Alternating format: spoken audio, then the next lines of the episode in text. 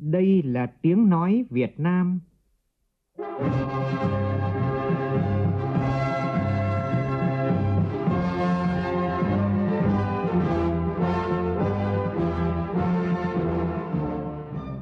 là tiếng nói Việt Nam, phát thanh từ Hà Nội, thủ đô nước Cộng hòa xã hội chủ nghĩa Việt Nam.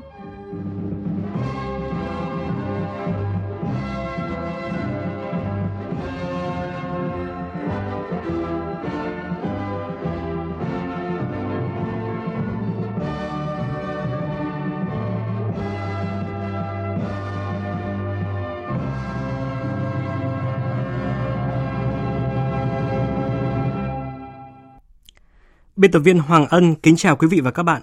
Mời quý vị cùng nghe chương trình Thời sự trưa của Đài tiếng nói Việt Nam với những nội dung chính sau đây.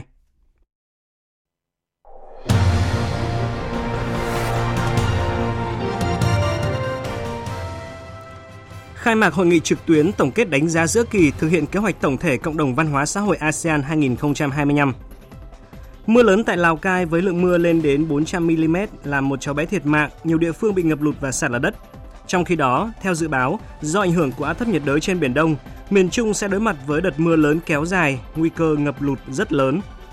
Trong phần tin thế giới, sau 3 ngày nhập viện điều trị COVID-19, Tổng thống Mỹ Donald Trump đã ra viện và tuyên bố sẽ nhanh chóng trở lại chiến dịch vận động tranh cử.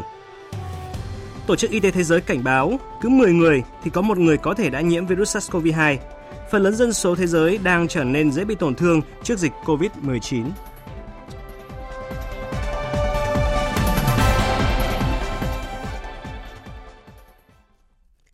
Bây giờ là nội dung chi tiết. Tiến tới Đại hội Đảng toàn quốc lần thứ 13.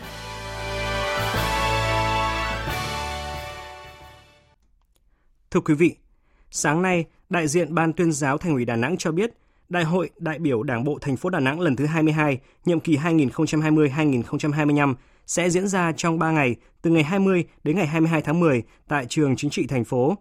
Đến nay, công tác chuẩn bị đại hội đã hoàn tất, đủ điều kiện để tổ chức. Ông Nguyễn Đình Vĩnh, Phó trưởng ban tuyên giáo Thành ủy Đà Nẵng cho biết, dự thảo báo cáo chính trị trình Đại hội đại biểu Đảng bộ thành phố Đà Nẵng lần thứ 22 được xây dựng trên cơ sở ba báo cáo chuyên đề, 4 giai đoạn.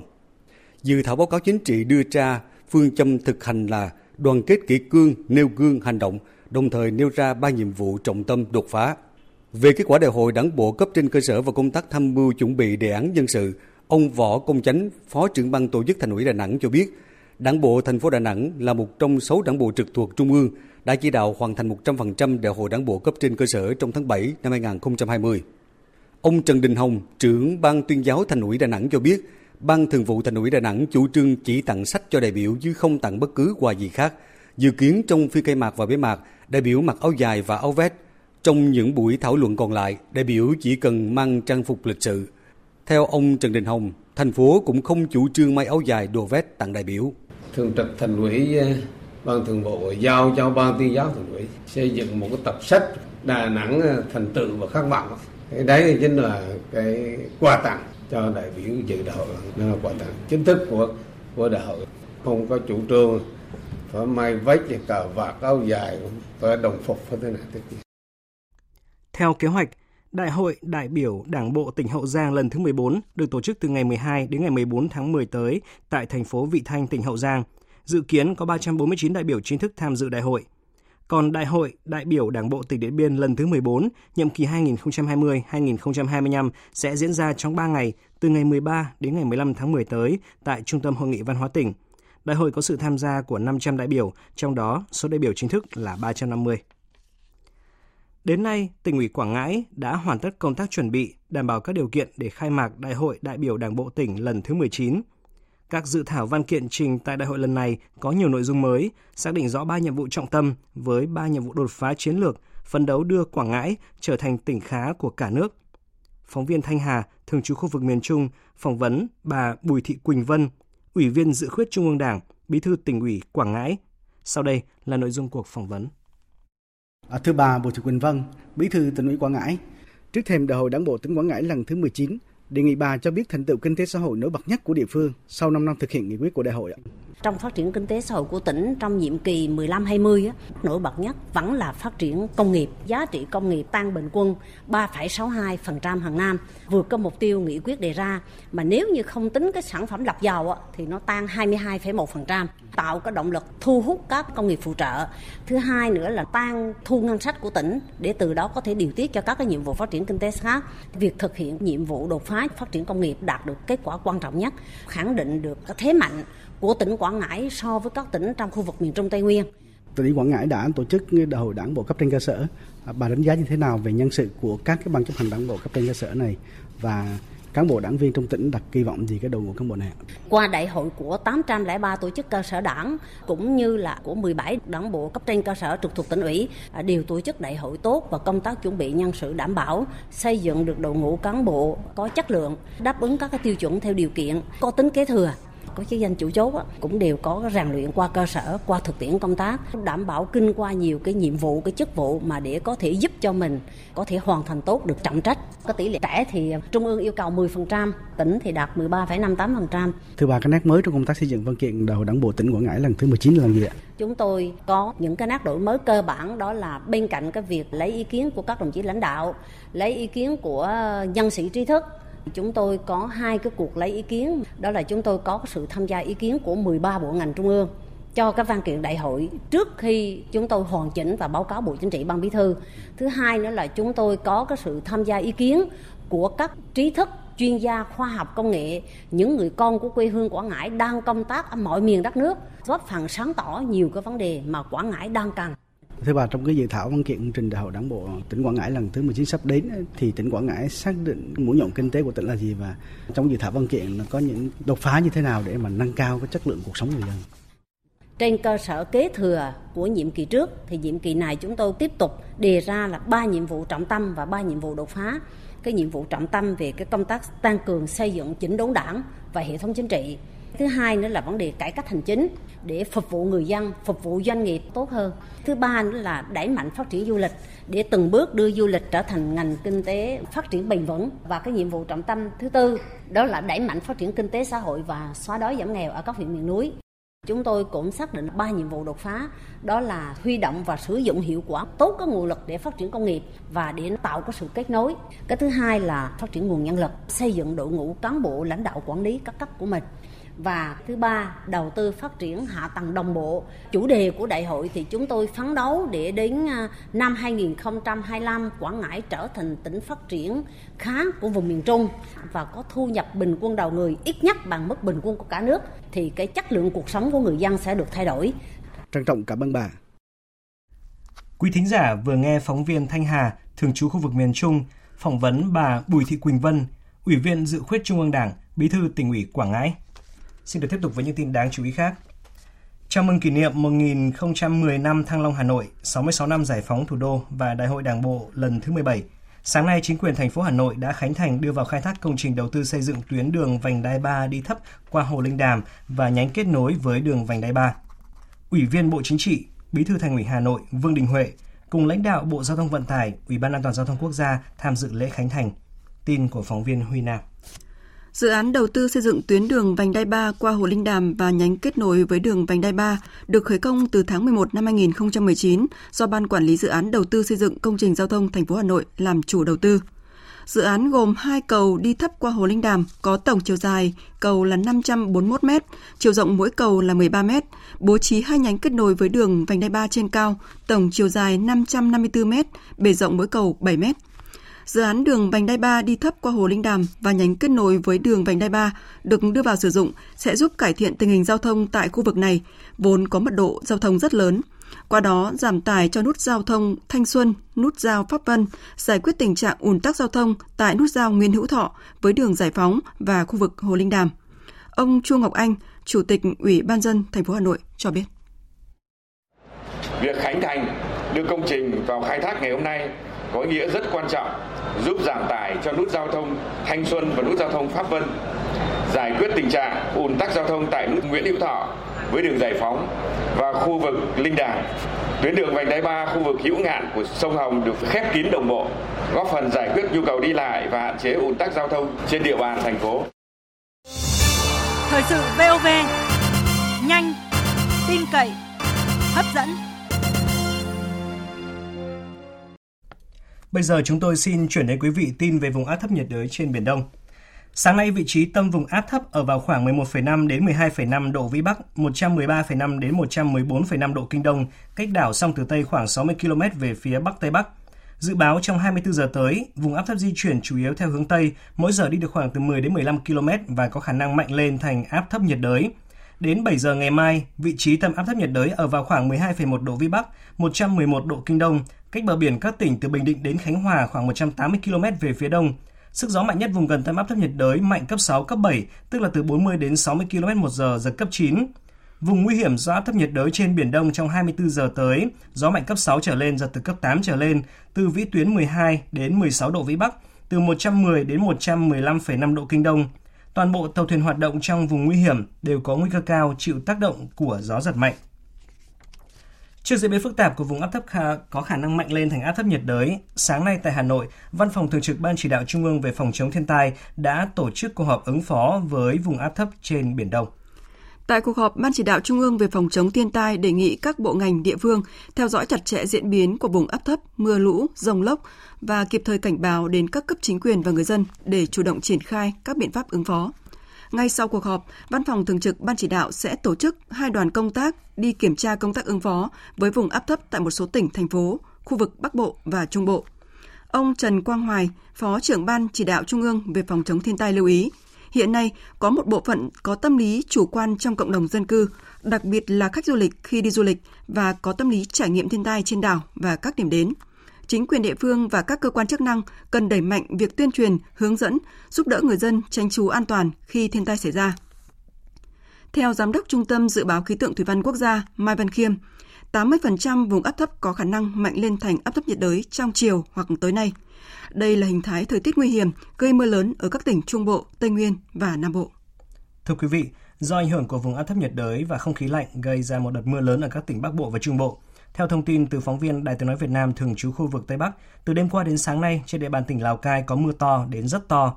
Tại thị trấn Bát Sát, mưa lên đến 415 mm, ở xã Quang Kim là 311 mm, gây ngập lụt sạt lở đất và một cháu bé đã tử vong. Hiện các địa phương trong tỉnh đang khẩn trương triển khai công tác khắc phục. Tin của phóng viên cơ quan thường trú khu vực Tây Bắc. Lần đầu tiên trong lịch sử tại ngành khí tượng thủy văn tỉnh Lào Cai, các địa bàn vùng thấp ở thành phố Lào Cai và hai huyện Bảo Thắng, Bát Sát ghi nhận trận mưa lớn đến thế, đặc biệt lại xuất hiện vào giữa mùa thu. Người dân cũng có sự đề phòng, nhưng hậu quả để lại sau trận mưa đặc biệt lớn này vẫn rất nặng nề. Hiện nước đã rút hết, nhưng vẫn còn hàng trăm hộ dân đang phải tập trung vệ sinh bùn đất sau mưa, giải phóng đất đá sạt lở sau nhà dưới sự giúp đỡ của các lực lượng tại chỗ. Tại các điểm sạt lở trên một số tuyến tỉnh lộ, quốc lộ như 4D, 156 và nhiều tuyến đường liên xã thôn, các phương tiện máy móc cũng tập kết để giải phóng đất đá, đảm bảo giao thông bước 1, tránh ùn tắc kéo dài. Về sản xuất, đối với các ao nuôi thủy sản bị vỡ bờ, lực lượng tại chỗ đã có mặt giúp bà con cứu vớt, be lại phần bờ. Đối với các diện tích lúa mùa bị ngập úng, lũ quét, chính quyền địa phương đang hướng dẫn bà con vệ sinh, chờ nắng lên cho khô rồi tận dụng thu hoạch diện tích lúa đã chín, lúa nếp non cũng có thể tận dụng làm cốm. Hiện công tác giả soát thống kê cụ thể thiệt hại vẫn đang tiếp tục được triển khai. Ông Xí Trung Kiên, trưởng phòng nông nghiệp và phát triển nông thôn huyện Bát Sát, tỉnh Lào Cai cho biết. Đối với các cơ quan à, đoàn thể à, phân công một số lực lượng đến à, thăm hỏi gia đình bị thiệt hại nặng, trong đó có gia đình bị thiệt hại về người còn đối với lực lượng dân quân lực lượng à, công an lực lượng quân sự à, huy động lực lượng giúp đỡ các hộ gia đình mà cần phải di rời người và tài sản đặc biệt là chú ý người và tài sản người, ra trước tài sản ra sau đến nơi an toàn để đảm bảo cho công tác phòng chống thiên tai thì đặc biệt trong dự tính ở trong thời gian à, ngày trong ngày hôm nay và trong thời gian tới sẽ vẫn còn mưa kéo dài. Với các tỉnh Trung Bộ, tại cuộc họp sáng nay của Ban chỉ đạo Trung ương về phòng chống thiên tai có một thông tin đáng chú ý đó là Ông Mai Văn Khiêm, Giám đốc Trung tâm Dự báo Khí tượng Thủy văn Quốc gia cảnh báo các tỉnh miền Trung có thể mưa lớn liên tục 10 ngày do tác động của các hình thái cực đoan vừa nêu. Tổng lượng mưa trong cả đợt phổ biến từ 500 cho đến 1.000 mm, có nơi lên đến hơn 1.000 mm. Cao điểm là đêm nay và ngày mai với lượng mưa có thể đến mức là từ 200 cho đến 300 mm. Các chuyên gia cảnh báo đây là một đợt mưa rất lớn của năm nay tại miền Trung và các địa phương cần lưu ý chủ động lên phương án ứng phó với tình hình thời tiết cực đoan trong những ngày tới. Và theo phản ánh của phóng viên Đài tiếng nói Việt Nam, từ tối qua đến sáng nay, các tỉnh từ Quảng Bình đến Quảng Ngãi có mưa vừa cho đến mưa to. Các địa phương đã phát đi cảnh báo nguy cơ sạt lở núi, lũ ống, lũ quét ở miền núi, thông báo kêu gọi tàu thuyền tìm nơi trú ẩn an toàn. Tổng hợp của phóng viên Đài tiếng nói Việt Nam tại miền Trung. Sáng nay tỉnh Thừa Thiên Huế yêu cầu không cho tàu thuyền ra khơi nhằm ứng phó thời tiết nguy hiểm, gió giật mạnh trên biển. Đại tá Nguyễn Xuân Hòa, chỉ huy trưởng Bộ đội biên phòng tỉnh Thừa Thiên Huế cho biết. Từ 6 giờ sáng hôm nay lệnh là cấm tàu thuyền đi trên mặt nước mà ra ra biển và chiếu toàn bộ người phương tiện đang hoạt động trên biển. Một là tìm nơi trú ẩn an toàn, hai là thoát ra khỏi vùng nguy hiểm của gió, của ảnh hưởng gió. Còn bốn tàu cá trên 42 thuyền viên đã nhận được thông tin của biên phòng đang trên đường vào. Từ đêm qua đến sáng nay, tại thành phố Đà Nẵng có mưa lớn, cá biệt có những trận mưa kéo dài gây ngập cục bộ một số tuyến phố. Ban chỉ huy phòng chống thiên tai và tìm kiếm cứu nạn thành phố Đà Nẵng phối hợp với các cơ quan đơn vị liên tục thông tin lượng mưa, nâng cao hiệu quả công tác cảnh báo thiên tai, góp phần giảm thiểu thiệt hại do ngập úng đô thị. Ông Lê Văn Tuyến, Chánh văn phòng Ban chỉ huy phòng chống thiên tai và tìm kiếm cứu nạn thành phố Đà Nẵng cho biết biên phòng thì à, rà soát tàu thuyền còn trên biển là thông báo cho tàu thuyền biết cái nơi an toàn để mà đến và thoát ra cái nơi nguy hiểm cái vùng thuyền thì à, theo dõi trực ban chống thiên tai. Vùng à, mà từ khi mà bị lũ rồi bị sạt lở đất thì cũng phải chuẩn bị cái phương án xử lý. Về đô thị thì không có thoát nước rồi phải xây dựng là chuẩn bị sẵn sàng cái tình huống mà mưa to để ngập lụt đô thị. Trước diễn biến phức tạp của thời tiết, khả năng mưa lớn trên diện rộng, tỉnh Quảng Ngãi triển khai các biện pháp ứng phó nguy cơ xảy ra lũ quét tại các sông suối nhỏ và sạt lở đất ở sườn dốc ven sông suối thuộc các huyện miền núi như Trà Bồng, Sơn Hà, Sơn Tây, ba Tơ và Minh Long. Thượng úy Phạm Văn Lượng, trạm trưởng trạm cửa khẩu Sa Kỳ, tỉnh Quảng Ngãi cho biết, tuyến vận tải khách từ đất liền ra đảo Lý Sơn vẫn đang hoạt động. Chuyến xe Kỳ Lý Sơn thì hôm nay là vẫn cho tàu đi. Cả ngày hôm nay thì ờ, theo dự kiến là lịch có 3 chuyến. Đơn vị vẫn đang phối hợp với cán bộ theo dõi thời tiết. Nhận định mà thời tiết xấu quá thì sẽ không cho phương tiện đi. Này. Còn tại tỉnh Đắk Nông, hôm nay ông Trần Đăng Ánh, Phó Chủ tịch Ủy ban nhân dân huyện Crono cho biết, đợt mưa lớn kéo dài diện rộng trong các ngày qua đã gây thiệt hại nặng nề tại nhiều địa phương trong huyện. Cụ thể trong các ngày từ mùng 1 đến ngày mùng 5 vừa qua thì mưa lớn diện rộng, lượng mưa phổ biến từ 115 đến 120 mm đã gây ra lũ lụt, sạt lở đất ở nhiều khu vực trên địa bàn huyện Crono. Toàn huyện có gần 40 căn nhà bị ngập sâu trong nước, hơn 500 hecta cây trồng bị ngập úng, gần 60 hecta ao cá bị nước lũ tràn qua gây thất thu nặng nề. Và hiện ngành chức năng đang tập trung triển khai hỗ trợ người dân khắc phục hậu quả mưa lũ và ổn định cuộc sống. Và tiếp theo là tin cảnh báo lũ trên các sông ở khu vực Bắc Bộ, cảnh báo lũ trên các sông từ Nghệ An đến Bình Thuận và khu vực Tây Nguyên. Cảnh báo lũ trên các sông khu vực Bắc Bộ, mực nước sông Hồng tại Lào Cai sẽ lên nhanh và đạt mức 82, mức báo động 2 vào trưa nay, sau đó xuống mức báo động 1 là 80 m vào tối ngày hôm nay. Còn tại tỉnh Yên Bái sẽ lên nhanh và đạt mức 30 m, mức báo động 1 vào đêm ngày hôm nay, sau đó xuống chậm ở mức 29,60 m. Mực nước sông chảy tại Bảo Yên sẽ lên nhanh và đạt mức 74 m trên báo động 2, sau đó xuống chậm duy trì ở mức báo động 1 vào tối nay. Theo thông báo, Thủy điện Hòa Bình đã mở cửa xả đáy số 1 vào hồi 24 giờ ngày 5 tháng 10. Mực nước hạ lưu sông Hồng tại Hà Nội sẽ lên nhanh từ đêm ngày hôm nay. Đến 7 giờ ngày mai, mực nước sông Hồng tại Hà Nội sẽ lên mức 3,9 m, dưới báo động 1 là 5,60 m. Đến 7 giờ ngày 8 tháng 10, mực nước sông Hồng tại Hà Nội lên mức 4,40 m, dưới báo động 1. Cảnh báo trên các sông từ Nghệ An đến Bình Thuận và khu vực Tây Nguyên. Do ảnh hưởng của giải hội tụ nhiệt đới đi qua Trung Bộ, trên giải hội tụ nhiệt đới tồn tại các vùng áp thấp có khả năng mạnh lên thành áp thấp nhiệt đới và kết hợp với hoạt động của không khí lạnh. Nên từ đêm nay đến ngày 11 tháng 10, ở các tỉnh Trung Bộ có khả năng mưa to đến rất to, với tổng lượng mưa phổ biến từ 300 đến 500 mm mỗi đợt. Riêng các tỉnh từ Hà Tĩnh đến Quảng Ngãi có mưa to với lượng mưa phổ biến từ 500 đến 700 mm mỗi đợt. Các tỉnh Bắc Tây Nguyên có mưa vừa, mưa to, có nơi mưa rất to với lượng mưa phổ biến từ 200 đến 350 mm mỗi đợt. Các tỉnh Nam Tây Nguyên và Nam Bộ có mưa vừa, có nơi mưa to đến rất to với lượng mưa phổ biến từ 150 đến 250 mm mỗi đợt. Từ ngày mai đến ngày 11 tháng 10, trên các sông từ Nghệ An đến Bình Thuận và khu vực Tây Nguyên sẽ xuất hiện một đợt lũ với biên độ lũ lên ở thượng lưu từ 4 đến 9 mét, hạ lưu từ 1,5 đến 5 mét. Trong đợt lũ này, mực nước đỉnh lũ hạ lưu các sông từ Hà Tĩnh đến Quảng Trị có khả năng lên mức báo động 2 và trên báo động 2. Các sông từ tỉnh Thừa Thiên Huế đến Bình Thuận và Bắc Tây Nguyên có khả năng ở mức báo động 1, báo động 2, có nơi trên báo động 2. Các sông ở Nghệ An và Nam Tây Nguyên ở mức báo động 1. Thượng lưu các sông và các sông suối nhỏ có khả năng lên mức báo động 3. Nguy cơ cao xảy ra lũ quét sạt lở đất ở vùng núi ngập lụt, vùng trũng thấp các tỉnh miền núi khu vực Bắc Bộ, đặc biệt là các tỉnh Lai Châu, Lào Cai, Yên Bái, Hà Giang, từ Nghệ An đến Bình Thuận và khu vực Tây Nguyên. Thời sự tiếng nói Việt Nam Thông tin nhanh Bình luận sâu Tương tác đa chiều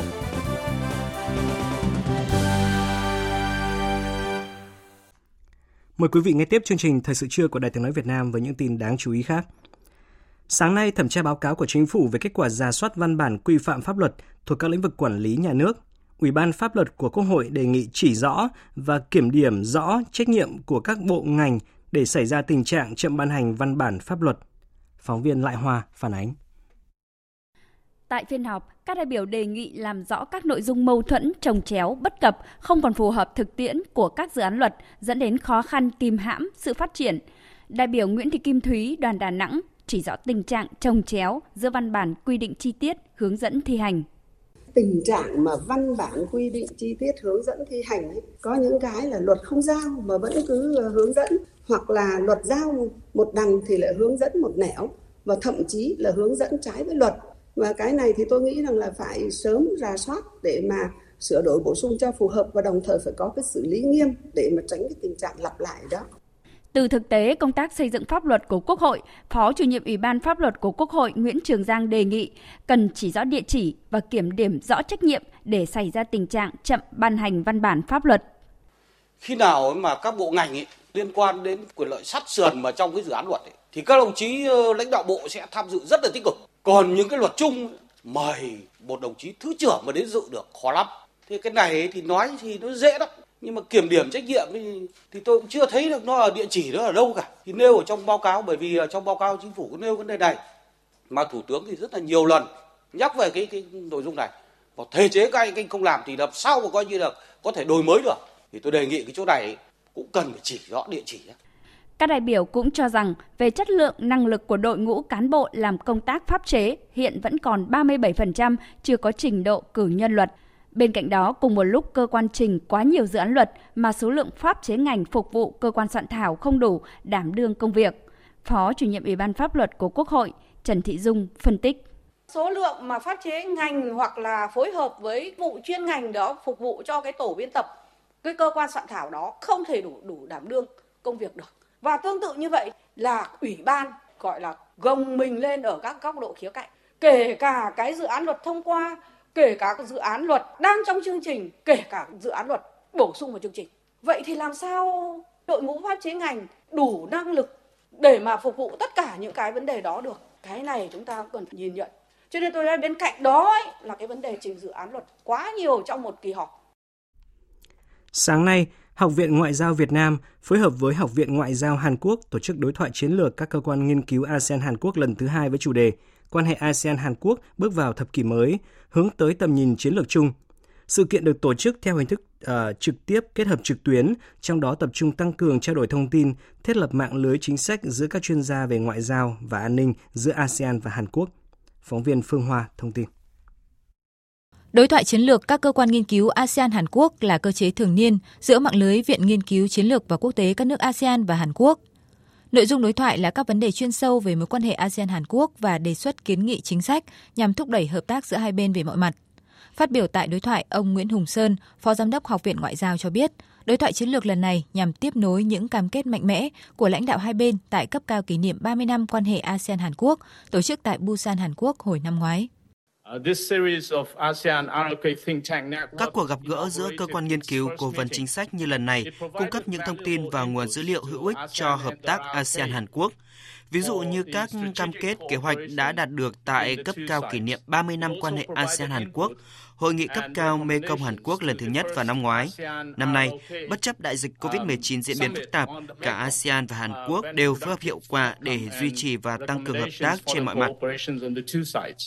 Theo ông Nguyễn Hùng Sơn, hợp tác nổi bật thời gian qua là ASEAN và Hàn Quốc đã phối hợp chặt chẽ để ứng phó với đại dịch COVID-19. Hàn Quốc cũng đáp ứng nhanh chóng lời kêu gọi của ASEAN trong việc đóng góp vào quỹ ứng phó với COVID-19. Tại hội nghị lần này, hai bên sẽ tiếp tục thảo luận về các thách thức và cơ hội chung giai đoạn hậu đại dịch sắp tới.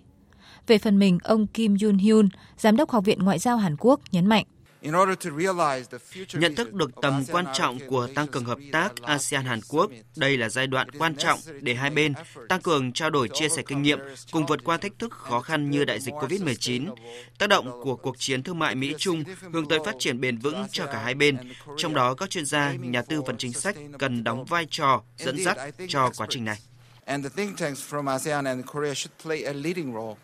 Tại cuộc họp, các đại biểu đã thảo luận và đánh giá về triển vọng phát triển cho toàn khu vực, bao gồm cạnh tranh chiến lược ngày càng gia tăng giữa Mỹ và Trung Quốc, các kịch bản hậu đại dịch COVID-19, lộ trình sắp tới nhằm nâng cấp chính sách hướng Nam mới của Hàn Quốc, cũng như các cách thức để tăng cường hợp tác giữa Hàn Quốc và ASEAN. Theo số liệu mới nhất, Hàn Quốc hiện là đối tác thương mại lớn thứ 5 của ASEAN và là nhà đầu tư lớn thứ 7 của khu vực trong năm 2019, với thương mại hai chiều đạt 165,5 nghìn tỷ đô la Mỹ, chiếm 5,6% tổng giá trị giao dịch thương mại của ASEAN với các đối tác bên ngoài. Cũng trong sáng nay, diễn ra hội nghị trực tuyến tổng kết đánh giá giữa kỳ thực hiện kế hoạch tổng thể cộng đồng văn hóa xã hội ASEAN 2025. Đây là sự kiện thuộc khuôn khổ các hoạt động ASEAN 2020 do Bộ Lao động Thương binh và Xã hội với vai trò Chủ tịch Cộng đồng Văn hóa Xã hội ASEAN 2020 chủ trì tổ chức, với sự tham dự của các trưởng nhóm quan chức phụ trách cộng đồng văn hóa xã hội và nhóm tư vấn quốc gia của các nước thành viên ASEAN, Ban thư ký ASEAN và nhóm tư vấn khu vực. Đại diện 10 bộ ngành thuộc cộng đồng văn hóa xã hội ASEAN của Việt Nam tham dự hội nghị. Phóng viên Hà Nam phản ánh. Quá trình đánh giá giữa kỳ thực hiện kế hoạch tổng thể cộng đồng văn hóa xã hội ASEAN 2025 cấp khu vực đang bước vào giai đoạn hoàn thiện cuối cùng để kịp tiến độ trình báo cáo khu vực lên hội nghị cấp cao ASEAN lần thứ 37 sẽ được tổ chức tại Việt Nam vào tháng 11 tới. Tại hội nghị, các đại biểu tập trung thảo luận góp ý bổ sung điều chỉnh đối với từng chương của dự thảo báo cáo đánh giá khu vực, bao gồm giới thiệu tổng, phương pháp nghiên cứu, tiến độ thực hiện chung, tiến độ thực hiện các mục tiêu và đặc điểm thành tố, tiến độ thực hiện cấp quốc gia tại các nước thành viên ASEAN, các phát hiện chính, kết luận và khuyến nghị. Hội nghị cũng đã thống nhất với các bước tiếp theo liên quan đến thủ tục trình thông qua báo cáo đánh giá khu vực, trong đó Ban thư ký ASEAN và nhóm tư vấn khu vực sẽ khẩn trương phối hợp với các nước trong khu vực, hoàn thiện báo cáo để các bộ trưởng phụ trách Hội đồng Cộng đồng Văn hóa xã hội ASEAN xem duyệt trước khi trình lên Hội nghị cấp cao ASEAN lần thứ 37 ghi nhận. Trong khuôn khổ hội nghị đã diễn ra phiên họp cấp quốc gia của Việt Nam giữa các bộ ngành thuộc Cộng đồng Văn hóa xã hội ASEAN và các cơ quan đơn vị có liên quan nhằm thảo luận và hoàn thiện báo cáo đánh giá 5 năm thực hiện quyết định 161 ngày 25 tháng 1 năm 2016 của Thủ tướng Chính phủ về việc phê duyệt đề án xây dựng và triển khai kế hoạch thực hiện các mục tiêu của Cộng đồng Văn hóa xã hội ASEAN đến năm 2025 hay còn gọi là đề án 161. Các đại biểu cho rằng trong 5 năm qua, các kết quả thực hiện đề án 161 nói riêng và kế hoạch tổng thể cộng đồng văn hóa xã hội ASEAN 2025 nói chung tại Việt Nam đã đạt được nhiều thành tựu, góp phần vào kết quả chung của khu vực và tăng cường hình ảnh của ASEAN tại Việt Nam. Các thành tựu của đề án được thể hiện trên nhiều lĩnh vực, thoát nghèo, đảm bảo tất cả các gia đình được tiếp cận với nước uống an toàn và vệ sinh, tăng tỷ lệ sống ở bà mẹ và trẻ sơ sinh và đảm bảo trẻ em ở tuổi đi học được tới trường, thúc đẩy việc làm bền vững, bảo vệ môi trường – Ông Nguyễn Mạnh Cường, vụ trưởng vụ hợp tác quốc tế, Bộ Lao động Thương binh và Xã hội, trưởng đoàn quan chức cấp cao phụ trách cộng đồng văn hóa xã hội ASEAN Việt Nam nhấn mạnh các cái tiêu chí đánh giá của việc thực hiện một số một của Việt Nam nó cũng tương đồng với tiêu chí đánh giá chung của ASEAN. Khi chúng ta đánh giá những hoạt động này đấy thì cách đánh giá tiếp cận rất tổng thể bởi vì mục tiêu đặt ra cho cái việc thực hiện các cái ờ, hoạt động trong một số một cũng như là của ASEAN nói chung đấy nó không chỉ nằm ở bản thân các cái hoạt động được thực hiện mà nó nằm ở cái ý nghĩa và cái tác động của cái việc thực hiện các kế hoạch đó. Tôi lấy ví dụ như là khi đánh giá trong một cái hoạt động thì phải đánh giá là cái sự tham gia của người dân và cái tác động tới cuộc sống của người dân. Thứ hai là đánh giá là cái tác động về mặt kinh tế, xã hội của cái hoạt động đó. Thời sự VOV nhanh, tin cậy, hấp dẫn. Xin được chuyển sang phần tin quốc tế. Thông tin thu hút sự chú ý của dư luận quốc tế trong sáng nay đó là sau 3 ngày điều trị khẩn cấp uh, do COVID-19, Tổng thống Mỹ Donald Trump đã trở lại Nhà Trắng, tuyên bố sẽ nhanh chóng trở lại chiến dịch vận động tranh cử để chuẩn bị cho cuộc bầu cử Tổng thống vào tháng 11 tới. Ngay khi ra viện, Tổng thống Mỹ Donald Trump đã có bài phát biểu cảm ơn đội ngũ y tế và gửi đi một thông điệp tới người dân. I just left Walter Reed Medical Tôi vừa rời trung tâm y tế Walter Đó thực sự là một điều gì đó rất đặc biệt. Các bác sĩ, y tá và tôi đã học được rất nhiều về virus SARS-CoV-2. Một điều chắc chắn rằng đừng để nó chi phối bạn, đừng sợ nó, bạn sẽ đánh bại nó. Chúng ta đang có những thiết bị tốt nhất, những loại thuốc tốt nhất mới được phát triển gần đây. Tôi đã tới trung tâm y tế khi cảm thấy không được tốt lắm. Sau hai ngày trước, tôi đã có thể rời đi. Như tôi đã nói mới đây, tôi đang cảm thấy mình tốt hơn cả 20 năm trước. Theo nhà lãnh đạo Mỹ, có thể ông đã miễn dịch với COVID-19.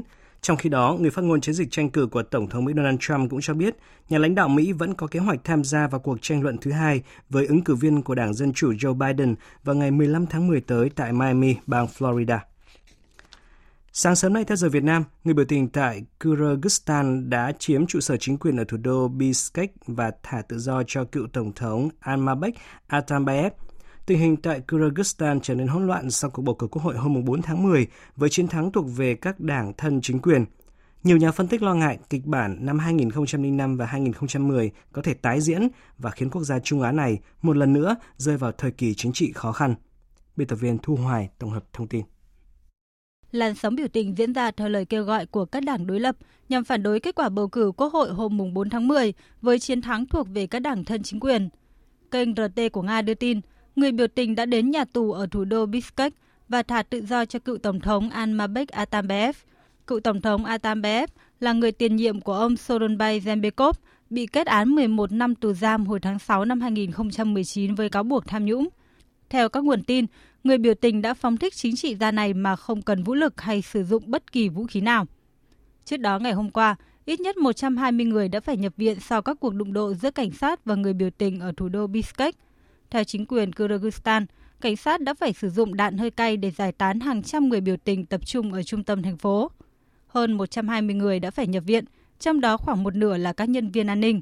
Chuyên gia phân tích chính trị Kyrgyzstan Mark Sariev nhận định. Những cuộc biểu tình hiện nay tại Kyrgyzstan là lời kêu gọi của các đảng không đủ đạt ngưỡng 7% cần thiết để có chân trong quốc hội. Tuy nhiên, theo tôi, nguyên nhân sâu xa hơn là tình trạng đói nghèo và tham nhũng mà đất nước đang phải đối mặt các đảng phái sẵn sàng chi một số tiền lớn cho chiến dịch tranh cử, trong khi số tiền này lại rất cần thiết để bảo đảm cuộc sống của người dân, nhất là những cộng đồng người thiểu số và dễ bị tổn thương. Trong nỗ lực nhằm làm dịu căng thẳng, Tổng thống Soronbay Zembekov nắm quyền tại Kyrgyzstan từ năm 2017, dự kiến trong ngày hôm nay sẽ gặp gỡ lãnh đạo 16 đảng tham gia bầu cử. Chiến sự nóng bỏng giữa Armenia và Azerbaijan về lãnh thổ tranh chấp Nagorno-Karabakh không có dấu hiệu giảm nhiệt, đang làm dấy lên lo ngại về nguy cơ có thể bùng phát một cuộc xung đột lớn hơn tại biên giới giữa châu Âu và châu Á. Tổng thư ký Tổ chức Hiệp ước Bắc Đại Tây Dương Jens Stoltenberg kêu gọi thiết lập lệnh ngừng bắn, đồng thời hối thúc bên thứ ba là Thổ Nhĩ Kỳ dùng tâm ảnh hưởng của mình để giúp xoa dịu căng thẳng tình hình tại vùng lãnh thổ ly khai này. Tổng hợp của biên tập viên Phương Anh.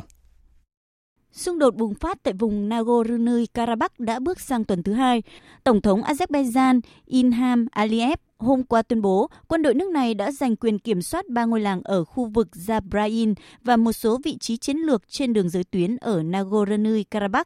Nhà lãnh đạo Azerbaijan đồng thời thừa nhận được Thổ Nhĩ Kỳ hậu thuẫn trong chiến sự ở biên giới tranh chấp. Trước đó, Tổng thống Azerbaijan cũng kiên định với lập trường cho rằng Thổ Nhĩ Kỳ phải là một thành phần trong đàm phán quốc tế về Nagorno-Karabakh. Tổng thư ký Tổ chức Hiệp ước Bắc Đại Tây Dương NATO Jens Stoltenberg hôm qua cũng đã lên tiếng hối thúc Thổ Nhĩ Kỳ, hiện là một đồng minh quan trọng của Azerbaijan, sẽ dùng tầm ảnh hưởng đáng kể của mình để giúp xoa dịu xung đột tại Nagorno-Karabakh. Phát biểu họp báo ngày hôm qua nhân chuyến thăm tới Thổ Nhĩ Kỳ, nhà lãnh đạo NATO một lần nữa khẳng định rằng uh, Điều cực kỳ quan trọng là chúng ta phải truyền tải một thông điệp rất rõ ràng đến tất cả các bên tham chiến rằng họ cần phải ngừng giao tranh ngay lập tức, rằng chúng ta nên ủng hộ tất cả các nỗ lực tìm kiếm một giải pháp hòa bình dựa trên đàm phán và thương lượng, bởi vì không có giải pháp quân sự nào có thể chấm dứt xung đột tại Nagorno-Karabakh. Tuy nhiên, hiện vẫn dấy lên nhiều tranh cãi về sự xen vào của bên thứ ba là Thổ Nhĩ Kỳ, vốn được cho là sẽ càng làm phức tạp thêm những mâu thuẫn bấy lâu nay khó hòa giải giữa Armenia và Azerbaijan. Giới phân tích chính trị đã đưa ra hàng loạt lý do phỏng đoán về sự can thiệp của Thổ Nhĩ Kỳ vào cuộc chiến của hai quốc gia láng giềng vốn có thâm thù với nhau này. Trong đó, ngoài lý do chính trị, với tham vọng mở rộng tầm ảnh hưởng cũng như chinh phục cử tri đang mất dần niềm tin vào đảng AKP cầm quyền, thì Ankara cũng được cho là đã tính toán kỹ lưỡng hưởng tới những mục tiêu kinh tế. Về tình hình dịch COVID-19, đến sáng nay hơn 35 triệu 600 nghìn người trên toàn cầu đã mắc COVID-19, trong đó trên 1 triệu trường hợp đã tử vong. Theo ước tính mới nhất của Tổ chức Y tế Thế giới, cứ 10 người dân trên thế giới thì có một người có thể đã mắc COVID-19. Và phát biểu trước uh, Hội đồng chấp hành Tổ chức Y tế Thế giới, Giám đốc phụ trách các chương trình uh, khẩn cấp của tổ chức này, ông Mike Ryan cho biết, thế giới đang bước vào một giai đoạn khó khăn khi mà dịch COVID-19 tiếp tục lan rộng tại nhiều nơi.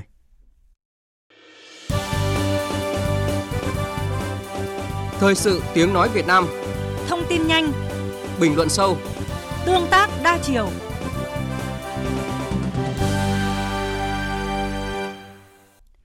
Thưa quý thính giả, tính đến sáng nay đã 34 ngày nước ta không ghi nhận ca mắc mới COVID-19 ở cộng đồng và đã có 1.022 bệnh nhân được chữa khỏi. Cả nước hiện có 1.089 cơ sở được xếp loại bệnh viện an toàn. Bệnh viện an toàn ở mức thấp là 263 cơ sở và bệnh viện không an toàn là 28 cơ sở, chiếm 2%.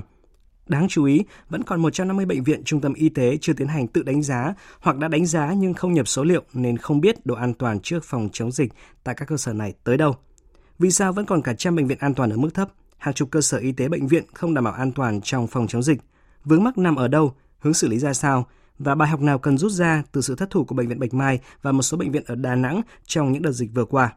Bây giờ, biên tập viên Thanh Trường cùng các phóng viên thường trú của Đài tiếng nói Việt Nam sẽ làm rõ câu chuyện bệnh viện an toàn trong phòng chống COVID-19.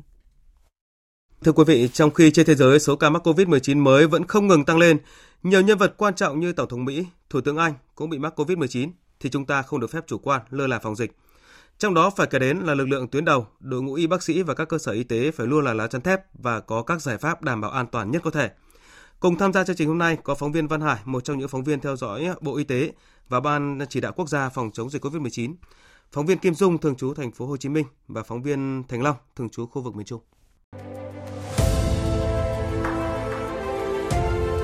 Cùng cảm nhận chiều sâu thông tin.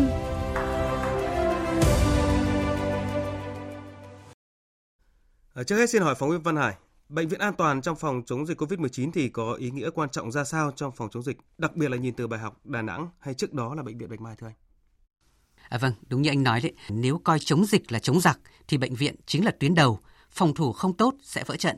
À, bởi lẽ là bệnh viện là nơi có nhiều bệnh nhân mắc bệnh nền hoặc là có bệnh lý nặng, sức khỏe cũng như là sức đề kháng yếu, cơ thể sẽ khó có thể chống đỡ được nếu như mắc thêm COVID-19. À, bài học tại Bệnh viện Bạch Mai hồi tháng 3 là một ví dụ và đặc biệt là những gì xảy ra tại cụm ba bệnh viện ở thành phố Đà Nẵng hồi tháng 7 vừa qua là bài học xương máu cho ngành y tế. Vâng, ý nghĩa đặc biệt quan trọng là như vậy. Nhưng mà hiện cả nước vẫn còn 263 cơ sở bệnh viện an toàn ở mức thấp.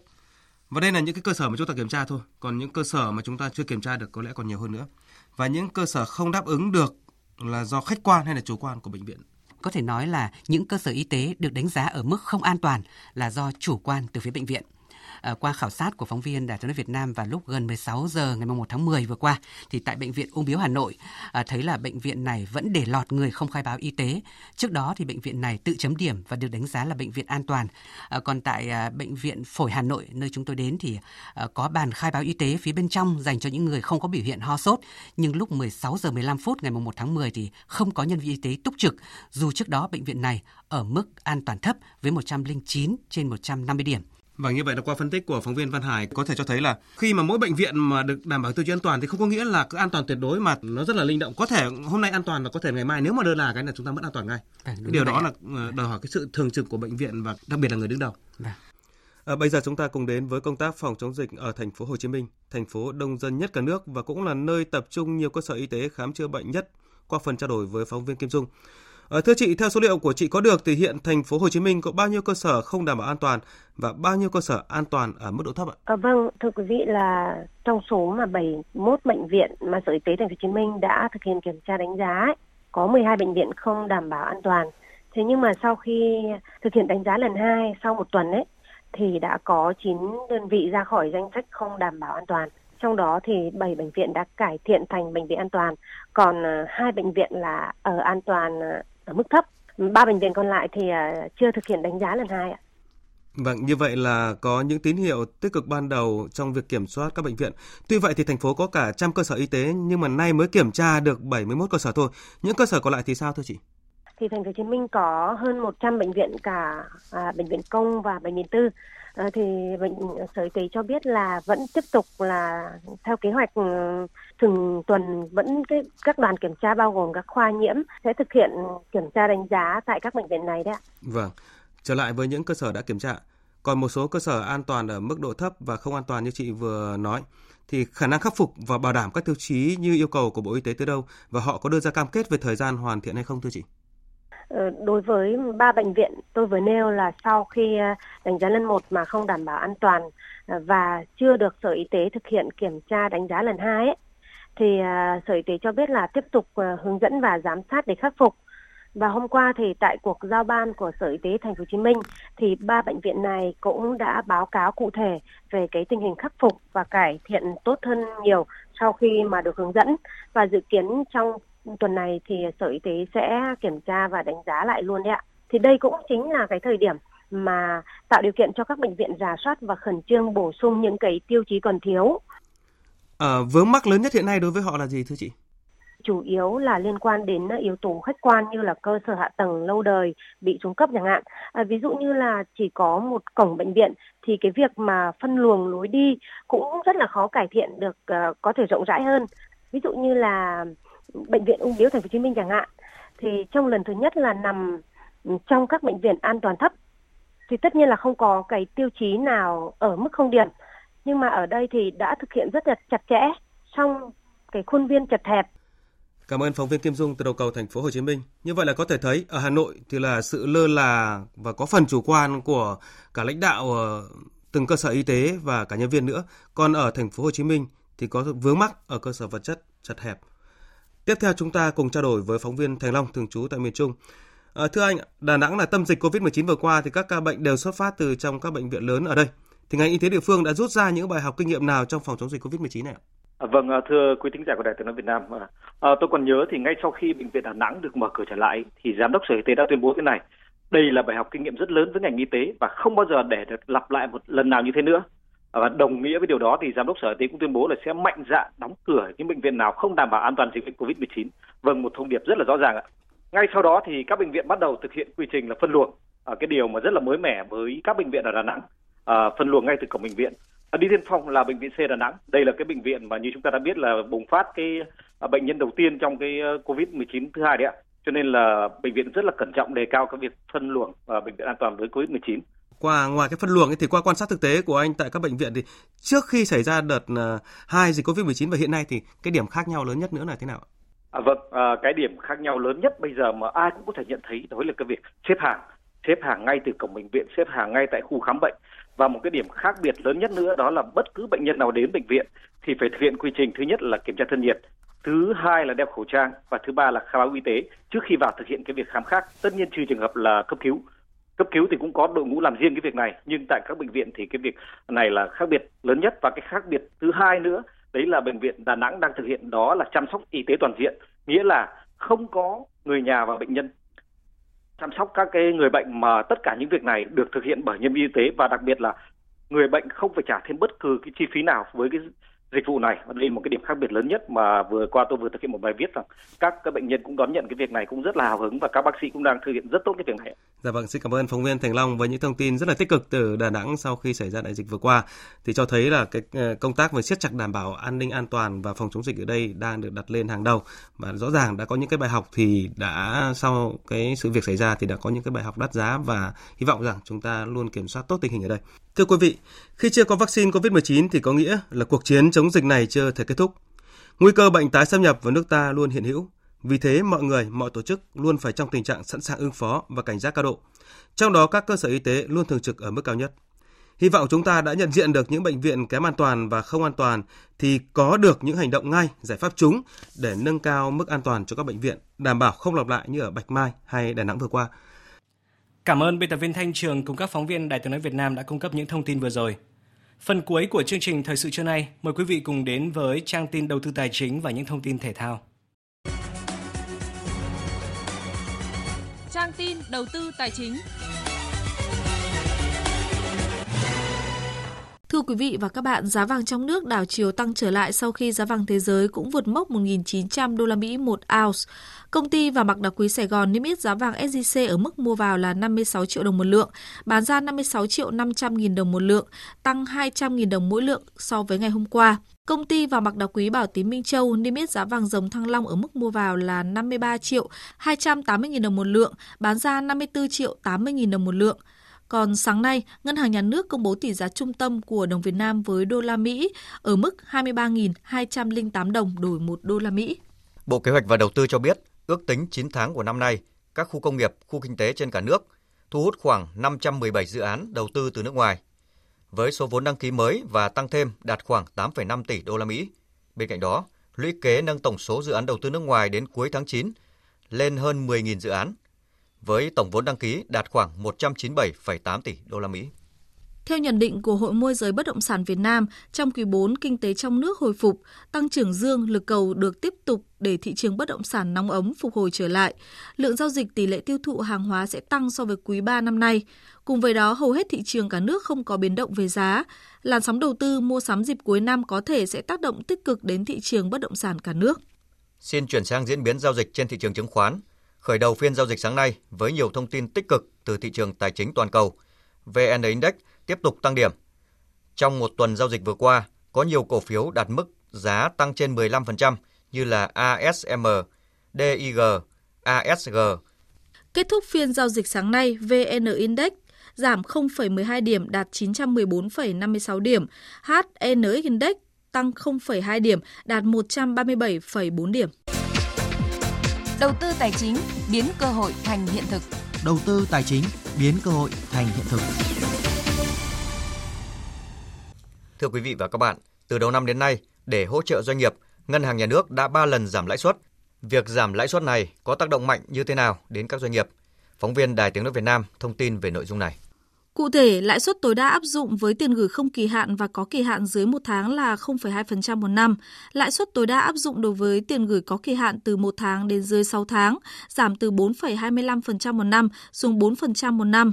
Lãi suất áp dụng đối với tiền gửi có kỳ hạn từ một tháng đến dưới 6 tháng tại Quỹ tín dụng nhân dân, tổ chức tài chính vi mô giảm từ 4,75% một năm xuống 4,5% một năm. Bà Nguyễn Thị Hồng, Phó Thống đốc Ngân hàng Nhà nước cho biết trong thời gian tới, Ngân hàng Nhà nước tiếp tục theo dõi diễn biến tình hình tiền tệ, có thể hạ lãi suất tiếp nếu cần thiết. Thì Ngân hàng Nhà nước về mặt chủ trương là rất muốn và sẽ cố gắng tiếp tục giảm lãi suất cho vay là chúng tôi điều hành thanh khoản làm sao để tạo thuận lợi nhất cho các tổ chức tín dụng. Họ sẵn sàng có cái nguồn vốn để cung cấp tín dụng, hạn chế cái việc là phải tăng lãi suất huy động ở trên thị trường để mà lấy cái nguồn vốn để cho vay. Quan sát thị trường, lãi suất tiền đồng Việt Nam đã giảm mạnh từ đầu tháng 5 đến nay, tổng cộng từ 1,2 đến 2,5% ở tất cả các kỳ hạn. Lãi suất tiền gửi kỳ hạn 1 đến dưới 6 tháng hiện phổ biến ở mức 3 đến 3,8% một năm. Cá biệt một số ngân hàng chỉ ở mức 2,2 đến 2,5% một năm, tức là đã thấp hơn mức trần mới. Bởi vậy, lãi suất tiền gửi sẽ không thay đổi quá nhiều sau quyết định của ngân hàng nhà nước. Ảnh hưởng trực tiếp đến thị trường trong nhóm các lãi suất điều hành là lãi suất cho vay kỳ hạn ngắn bằng đồng Việt Nam với 5 nhóm ngành ưu tiên là nông nghiệp, xuất khẩu, doanh nghiệp vừa và nhỏ, công nghiệp phụ trợ, công nghệ cao. Chuyên gia kinh tế, tiến sĩ Nguyễn Trí Hiếu cho rằng doanh nghiệp vừa và nhỏ và trong đó có rất nhiều những doanh nghiệp khởi nghiệp là những doanh nghiệp họ không có tài sản bảo đảm, ờ, không có báo cáo tài chính đầy đủ và không có cái lịch sử hoạt động cũng như là lịch sử vay tiền ngân hàng gặp rất nhiều những khó khăn trong vấn đề vay vốn ngân hàng. Theo đánh giá của các chuyên gia, quyết định giảm lãi suất điều hành thêm 0,5% của ngân hàng nhà nước không có quá nhiều tác động đối với mặt bằng lãi suất hiện nay trên thị trường. Động thái này phản ánh nỗ lực đồng hành, hỗ trợ nền kinh tế của ngân hàng nhà nước nhằm thúc đẩy tăng trưởng GDP trong quý cuối năm.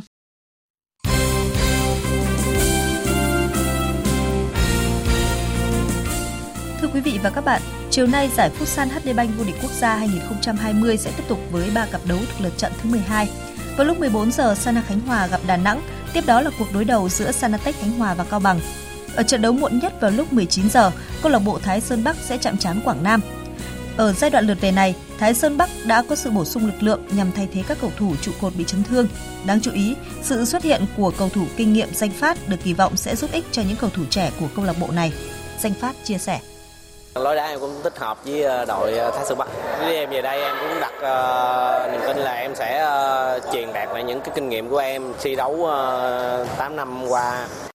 Cũng vào chiều nay, giải bóng đá nữ vô địch quốc gia 2020 sẽ diễn ra các trận đấu của vòng đấu thứ năm. trong đó đáng chú ý là cuộc so tài giữa đương kim vô địch Thành phố Hồ Chí Minh 1 và Phong Phú Hà Nam.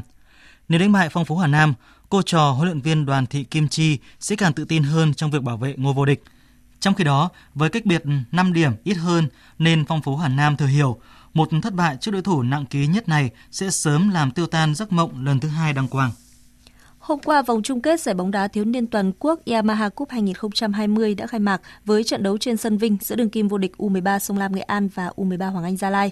Đội chủ nhà mở tỷ số ngay ở phút đầu của trận đấu nhờ pha điểm bóng cận thành của Trần Quốc Hòa. Tiếp đó Quốc Hòa tiếp tục tỏa sáng khi hoàn tất cú đúp ở phút thứ 33, rồi sang hiệp 2 kiến tạo cho Hoàng Minh Hợi ghi bàn ấn định tỷ số 3-0. Với kết quả này, Sông Lam Nghệ An tạm dẫn đầu bảng A với 3 điểm. Ở cặp đấu còn lại của bảng này, PVF thắng Đồng Tháp với tỷ số 2-1. Tại lượt trận mở bảng của bảng B, Quảng Nam và Đắk Lắk hòa nhau không đều, Than Quảng Ninh đánh bại FB Đà Nẵng với tỷ số 3-2. Diễn ra tại câu lạc bộ đua thuyền Hồ Tây Hà Nội, giải đua thuyền rowing và canoeing trẻ vô địch quốc gia năm 2020 là đấu trường lớn nhất trong năm đối với các vận động viên trẻ, quy tụ gần 400 tay chèo. Ở môn rowing, Hải Dương chứng tỏ sức mạnh của một địa phương đang lên về đua thuyền với việc dẫn đầu toàn đoàn – đoạt 5 huy chương vàng, 6 huy chương bạc, 1 huy chương đồng. Tiếp đó là Thái Bình với 5 huy chương vàng, 1 huy chương đồng. Trong khi đó, đơn vị từng là nơi khởi xướng môn đua thuyền hiện đại Hà Nội chỉ đứng thứ 3 với 3 huy chương vàng, 7 huy chương bạc và 3 huy chương đồng. Trong tháng 10 này, giải mây vô địch quốc gia 2020 sẽ khởi tranh, hứa hẹn tìm ra những võ sĩ tiêu biểu của mây Việt Nam chuẩn bị cho SEA Games 31. Lúc này, đội tuyển mây kickboxing Hà Nội đang tập luyện tích cực với mục tiêu bảo vệ ngôi nhất toàn đoàn từng giành huy chương vàng môn kickboxing tại SEA Games 30. Những ngày này, Nguyễn Xuân Phương đang rèn luyện thể lực cũng như hoàn thiện các kỹ thuật ở môn Muay để có thể cùng với đội Hà Nội thi đấu đạt thành tích tốt tại giải vô địch quốc gia sắp tới. Khó khăn em vượt qua là lần em đánh trẻ em cũng bị thua vì thể lực. Vì mình đang ở kích mình sang đấy không ôm tì được nên là mình thua. Sau ấy mình khắc phục được dần dần. Kỳ vọng giải của em tới là cố phấn đấu để đánh để được ờ, thành tích cao nhất ở giải. Không chỉ Xuân Phương, toàn đội Muay Kickboxing Hà Nội cũng đang nỗ lực tập luyện, mong chờ thi đấu tại giải lần này. Dịch COVID-19 đã khiến cho toàn đội không thể tham dự giải vô địch Muay toàn quốc như dự kiến, nên khi giải đấu trở lại, toàn đội đã rất hào hứng, phấn đấu giành mục tiêu cao nhất. Huấn luyện viên Nguyễn Huy Thịnh cho biết. Thầy trò và các em và các vận động viên thì cũng đã rất quyết tâm vì một năm nay là thầy trò cũng đã bị hoãn rất nhiều giải rồi. Thì ờ, giải tới đây quay lại thì thầy trò đã hào hứng và chờ đợi cả một năm nay rồi. Thì quyết, rất quyết tâm cao độ để cố gắng giữ thành tích tốt nhất. Cũng mục tiêu của Hà Nội là cố gắng từ ờ, 4 đến 5 huy chương vàng phân đấu giữ ngôi nhất toàn đoàn. Dự kiến tại giải vô địch muay quốc gia, đội Hà Nội sẽ tham dự với 20 vận động viên. Giải cũng sẽ là cơ hội để đội Muay Kickboxing Hà Nội hoàn thành mục tiêu giữ vững ngôi vị số 1 trong làng Muay Việt Nam, đồng thời có đóng góp một số thành viên vào đội tuyển quốc gia cho kỳ SEA Games 31 sắp tới. Hôm qua, câu lạc bộ Barcelona đã công bố báo cáo tài chính sau mùa giải 2019-2020. Đội chủ sân Nou Camp có khoản lỗ kỷ lục lên tới 97 triệu euro, cao nhất trong lịch sử đội bóng – Doanh thu của Barca ở mùa giải vừa qua là 855 triệu euro, giảm sâu so với con số hơn 1 tỷ euro của mùa giải trước. Mức giảm này khiến Barca phải thực hiện một số biện pháp để khắc phục tổn thất, bao gồm việc yêu cầu các cầu thủ đội 1 tạm thời cắt giảm lương. Kết quả này giúp họ đã tiết kiệm được 44 triệu euro tiền lương. Bên cạnh khoản lỗ, Barca cũng tiết lộ khoản nợ của câu lạc bộ đã tăng gấp đôi từ 217 triệu euro lên thành 488 triệu euro. Dự báo thời tiết Phía Tây Bắc Bộ nhiều mây có mưa rào và rông vài nơi gió nhẹ. Trong cơn rông có khả năng xảy ra lốc xét mưa đá và gió giật mạnh. Nhiệt độ từ 21 đến 30 độ. Đông Bắc Bộ nhiều mây có mưa vài nơi, gió Đông Bắc cấp 2, cấp 3, vùng ven biển cấp 3, cấp 4. Trong cơn rông có khả năng xảy ra lốc xét mưa đá và gió giật mạnh. Nhiệt độ từ 22 đến 30 độ. Các tỉnh từ Thanh Hóa đến Thừa Thiên Huế nhiều mây, chiều có mưa rào và rải rác có rông, cục bộ có mưa vừa mưa to, đêm có mưa vừa mưa to và rông, có nơi mưa rất to, gió Bắc đến Tây Bắc cấp 2, cấp 3. Trong cơn rông có khả năng xảy ra lốc xét và gió giật mạnh, nhiệt độ từ 22 đến 29 độ. Các tỉnh ven biển từ Đà Nẵng đến Bình Thuận nhiều mây, chiều có mưa rào và rải rác có rông, cục bộ có mưa vừa mưa to, đêm có mưa vừa mưa to và rông, có nơi mưa rất to. Phía Bắc gió Đông Bắc, phía Nam gió Tây Nam cấp 2, cấp 3. Trong cơn rông có khả năng xảy ra lốc xét và gió giật mạnh, nhiệt độ từ 23 đến 30 độ. Tây Nguyên nhiều mây, chiều có mưa rào và rải rác có rông, cục bộ có mưa vừa mưa to, đêm có mưa vừa mưa to và rông, có nơi mưa rất to, gió Tây Nam cấp 2, cấp 3.